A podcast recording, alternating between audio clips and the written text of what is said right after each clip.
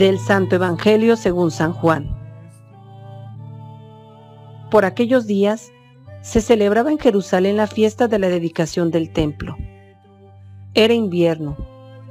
Jesús se paseaba por el templo bajo el pórtico de Salomón.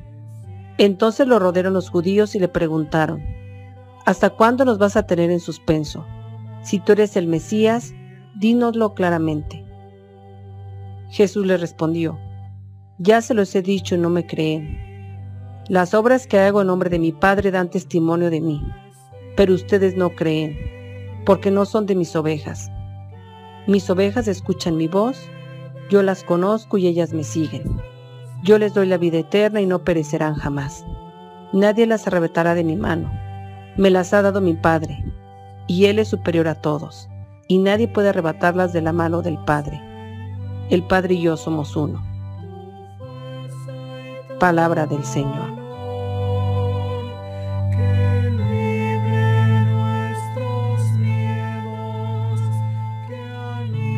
El contexto en que Jesús pronuncia este discurso es durante la celebración de la fiesta anual de la dedicación del templo, donde se conmemoraba la nueva consagración del altar del santuario que había sido profanado por Antíoco Epífanes.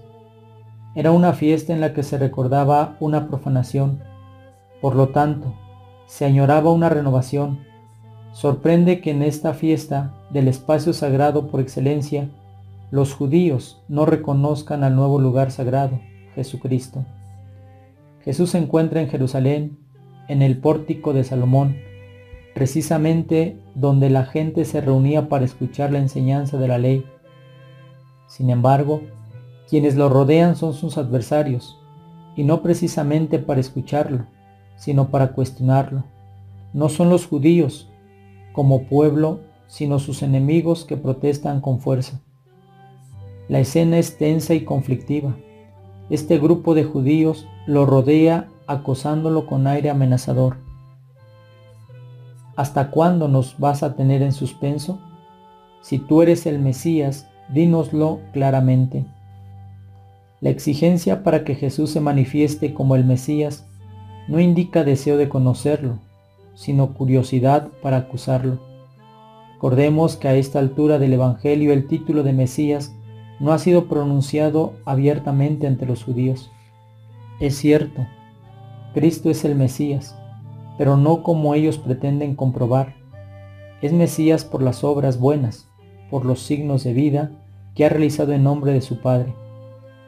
Jesús no se intimida, sino que les reprocha abiertamente su falta de fe. La petición de estos hombres no es sincera, ellos no están dispuestos a aceptar ni el testimonio de sus palabras, ni mucho menos el testimonio de sus obras.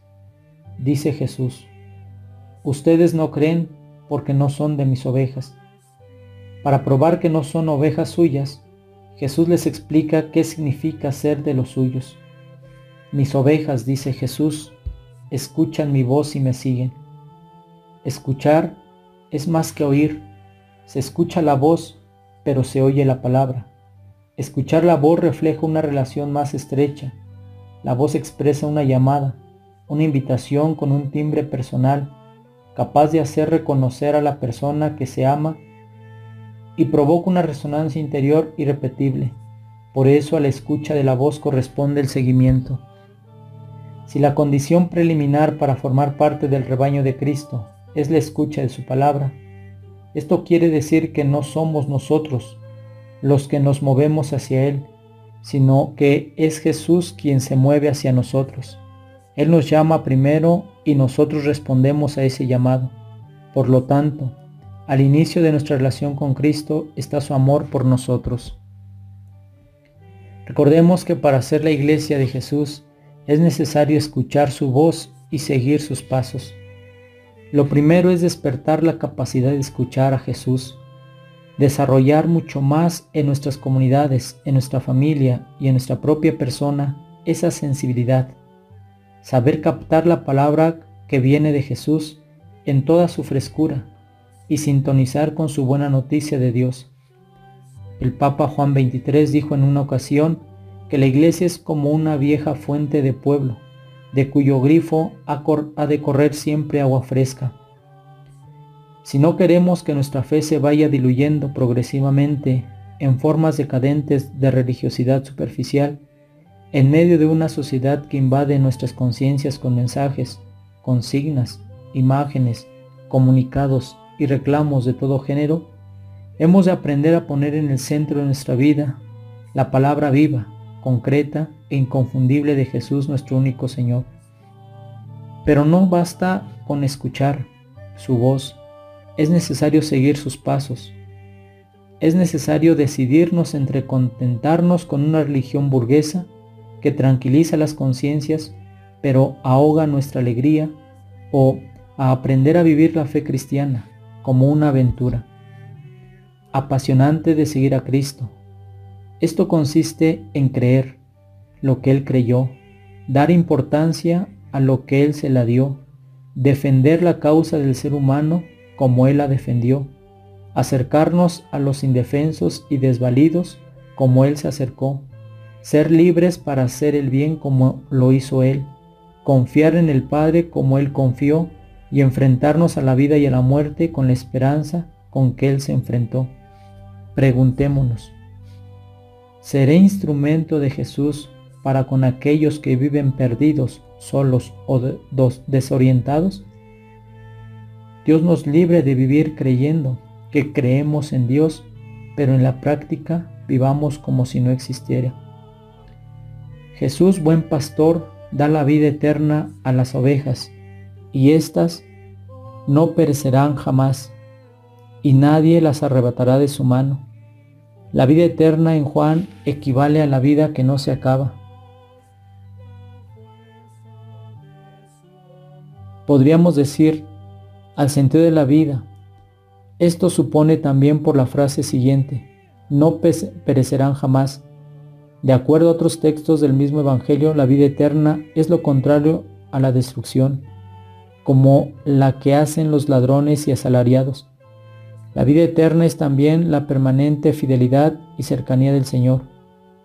Esta vida eterna que da el pastor implica también que nadie podrá arrebatar las ovejas de su mano, ni de la del Padre. Si tomamos en cuenta que la mano en la Biblia es en muchas ocasiones una imagen del poder protector de Dios, entonces la vida eterna es también en relación a la permanente protección del Señor. Podríamos decir, desde lo anterior, que estos versículos del Evangelio de San Juan pretenden remarcar tres cosas. En primer lugar, que para ser seguidor de Jesús se necesita creer, es decir, escuchar la voz, estar dispuesto, tener una relación profunda, estrecha, permanente con el buen pastor Jesucristo. En segundo lugar, cada discípulo tiene la garantía de que cuenta con Jesús, pero no pensemos en que esta relación o interés discrimina a otros que no lo siguen. El Evangelio ha dejado claro que también hay otras ovejas que no son de ese redil y existe. Dice el Señor, la garantía de que escucharán mi voz y habrá un solo rebaño bajo un solo pastor. En tercer lugar, este amor del pastor por las ovejas o discípulos expresa en una promesa que al estilo del Evangelio de Juan se convierte también en una responsabilidad, poseer la vida eterna, es decir, vivir con sentido de acuerdo a la voluntad de Dios. Preguntémonos, ¿en qué aspecto del seguimiento o discipulado me hace reflexionar este fragmento del Evangelio de Juan? ¿En qué parte de mi vida me anima la seguridad de que Jesucristo, el buen pastor, conoce a cada una de sus ovejas o discípulos? ¿En qué me hace reflexionar la capacidad de escucha de la voz del buen pastor que debe tener todo discípulo? ¿En qué me anima y en qué me responsabiliza vivir con sentido, es decir, poseer la vida eterna?